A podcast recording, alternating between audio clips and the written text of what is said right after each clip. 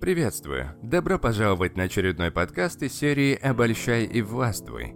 За исключением финальной битвы в фильме «Мстители. Финал», там больше нет боевых сцен.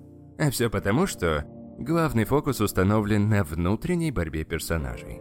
Практически каждый Мститель начинает чувствовать упадок сил, уверенности и самооценки. И все они идут по своему пути, чтобы восстановить их.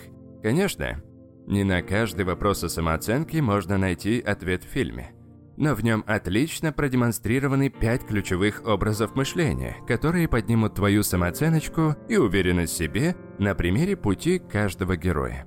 Этот разбор будет несколько отличаться от моих других разборов, которые больше фокусировались на поведении. Но я надеюсь, информация в этом подкасте будет настолько же ценна, потому что все эти образы мышления важны чтобы чувствовать себя уверенно и жить счастливой жизнью. А у меня не всегда выпадает случай поговорить об этом. Но предупреждаю сразу, впереди будут спойлеры. Ну что же, погнали. Правило 9.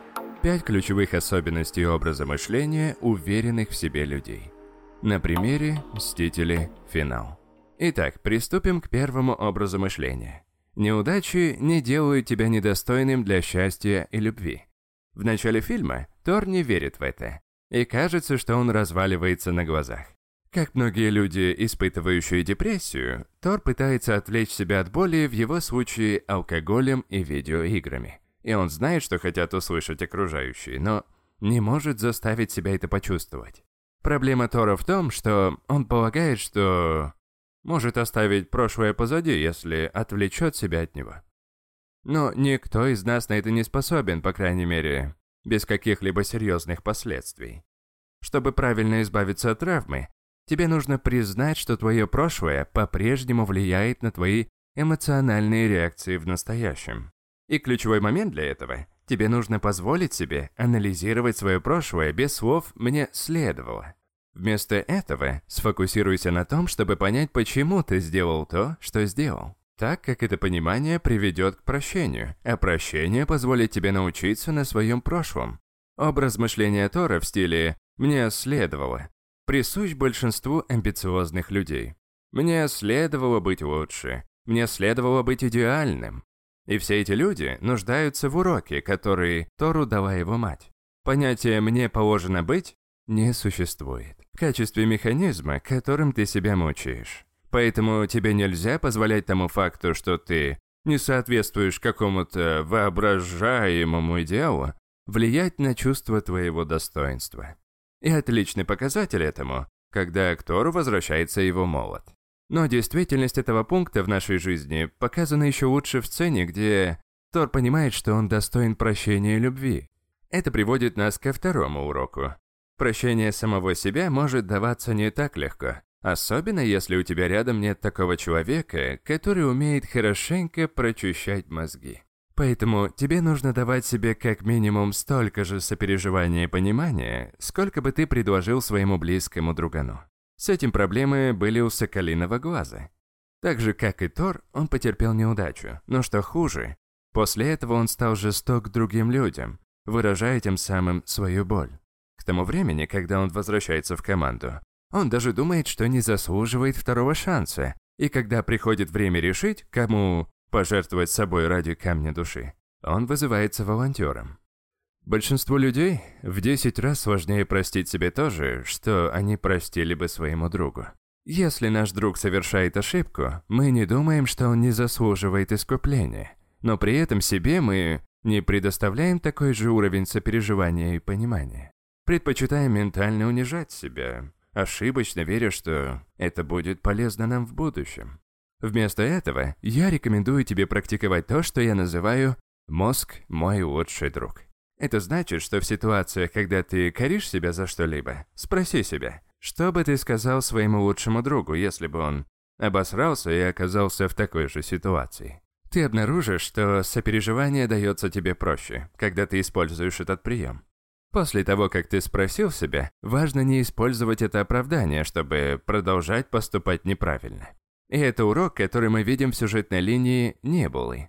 Несмотря на то, что полезно перестать фокусироваться на том, что тебе не следовало делать в прошлом, это не значит, что тебе надо отрицать свою ответственность за то, что ты делаешь сейчас. Это ключевой принцип для высокой самооценки. Не было версии 2014 года не понимает этого. И она несчастна. У нее есть возможность для альтернативной, более счастливой жизни. Но она отказывается признавать, что может измениться и использует два распространенных защитных механизма, чтобы отвергнуть эту ответственность. Сперва она жалуется своей альтернативной личности. Это оправдание мы часто используем, когда не хотим брать ответственность за что-либо. Мы говорим «я просто не такой человек», что в принципе может быть и правдой. Но ты можешь стать другим человеком, если приложишь усилия. Но это может быть сложно. Поэтому вместо этого мы притворяемся, что наша личность зафиксирована на одном уровне. Затем небо видит нечто извне. Опять же, это очень распространенный образ мышления, который тянет людей вниз. Ну и, конечно же, не стоит забывать про Таноса. Он представляет для Небулы серьезный барьер на пути к изменению.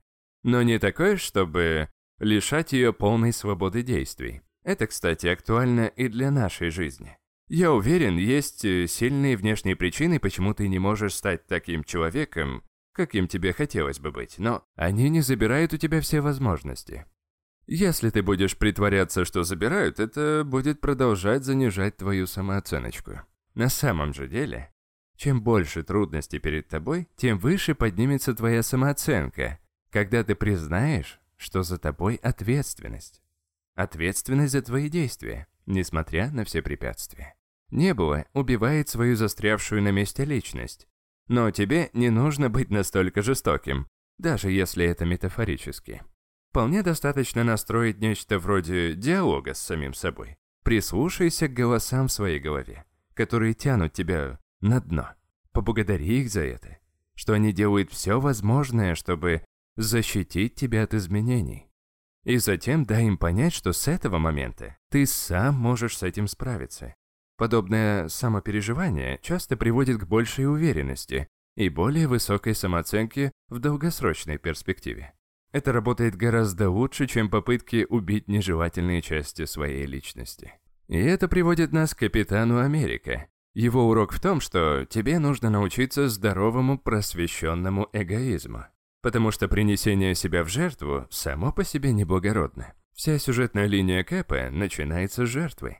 Он направляет самолет с бомбами на борту в Арктику, спасая Нью-Йорк.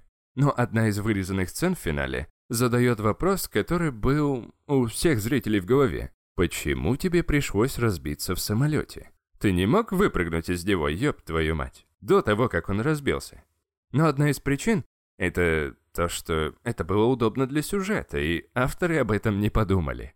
Но также есть и другая рабочая причина, характерная для персонажа капитана. Он верит, что самопожертвование необходимо для благого дела.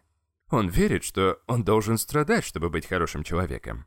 Это мышление самопожертвования становится его постоянным решением, даже если в этом нет необходимости. Кэпу нужно было понять, что он может быть счастлив, счастлив сам, и при этом быть хорошим человеком. И мы видим, что этот урок он начинает усваивать в противостоянии. Но лучше всего это проявляется в финале, в его решении прожить жизнь с Пегги в прошлом. Это же актуально и для тебя. Ты можешь быть хорошим человеком и при этом иметь здоровую долю эгоизма. Здесь главное соблюдать баланс. Я не могу дать тебе инструкцию для каждой ситуации, но рассмотрим на одном конкретном примере. Следование определенному карьерному пути, который твои друзья или семья не поддерживают. Например, следование определенному карьерному пути, который твои друзья или семья не поддерживают. Это здоровый способ быть эгоистичным. То же самое касается и того, с кем ты встречаешься или проводишь время. В этих сферах тебе не нужно жертвовать собой, чтобы угодить окружающим. И когда ты можешь постоять за свои желания, твоя самооценка неизбежно поднимается. И это приводит нас к Тони. Его уроком является то, что нужно всегда верить, что все будет в порядке. В начале фильма у Тони нет этого образа мышления. Он снова присоединяется к Мстителям, полный злобы и обиды. Он чувствует, что его предали, и он полон сожалений. Но жизнь продолжалась, и Следующие пять лет были лучшими в его жизни. К тому времени, как Тони попадает в прошлое, он научился тому, что страх, беспокойство и отчаяние обычно являются результатом того, что он слишком сконцентрирован на том, что случится сегодня, на этой неделе или в этом году. Но в широкой перспективе он начинает верить, что все будет в порядке. Это основывается на его опыте. Он стал свидетелем самого ужасного дня в истории Вселенной. А затем убедился, что есть красота, что есть новые возможности в жизни даже после такого. Он видит, что в его детстве, которое казалось ему неполноценным, может быть искренне интерпретировано как положительное в более широкой перспективе. Я уверен, что тебе приходилось проходить через тяжелые времена. Посмотри на этот опыт, зная, что в будущем все встанет на свои места. В то время ты, возможно, не думал, что сможешь вынести это, но ты справился. И если ты будешь возвращаться к этим моментам с этой точки зрения, ты поднимешь свою самооценку. И уже сегодня ты можешь подойти к трудностям с позиции силы. Это чувство формируется у Тони, когда он узнал, что его отец был обеспокоен такими же страхами, что и он, когда стал отцом. Несмотря на то, что жизнь Тони сложилась не так, как он хотел, возможно, у тебя будет так же. Но он дал себе как отцу самый главный образ мышления для уверенности. Тот, что дал ему без сомнения умереть героем, спасая наш мир. Все будет хорошо. Дружище, спасибо, что дослушал этот подкаст до конца. Я очень ценю твое время и просто так бы не посоветовал подписаться на один очень интересный и перспективный канал. Ну как перспективный, он уже успешный. Называется он «Книги на миллион». Там уже 30 тысяч хером подписчиков, я в шоке. 127 выжимок из книг из сфер бизнеса, саморазвития, мама мия. Всего за 15 минут ты поймешь самые главные идеи из этих книг. Заманчиво, да? Оставлю ссылочку чуть ниже. Также внизу припаркована кнопочка «Обсудить выпуск». Все свои мысли, отзывы и предложения можешь писать туда. На этом все. Спасибо за прослушивание. Всего самого высококачественного и услышимся в следующем подкасте. Пока.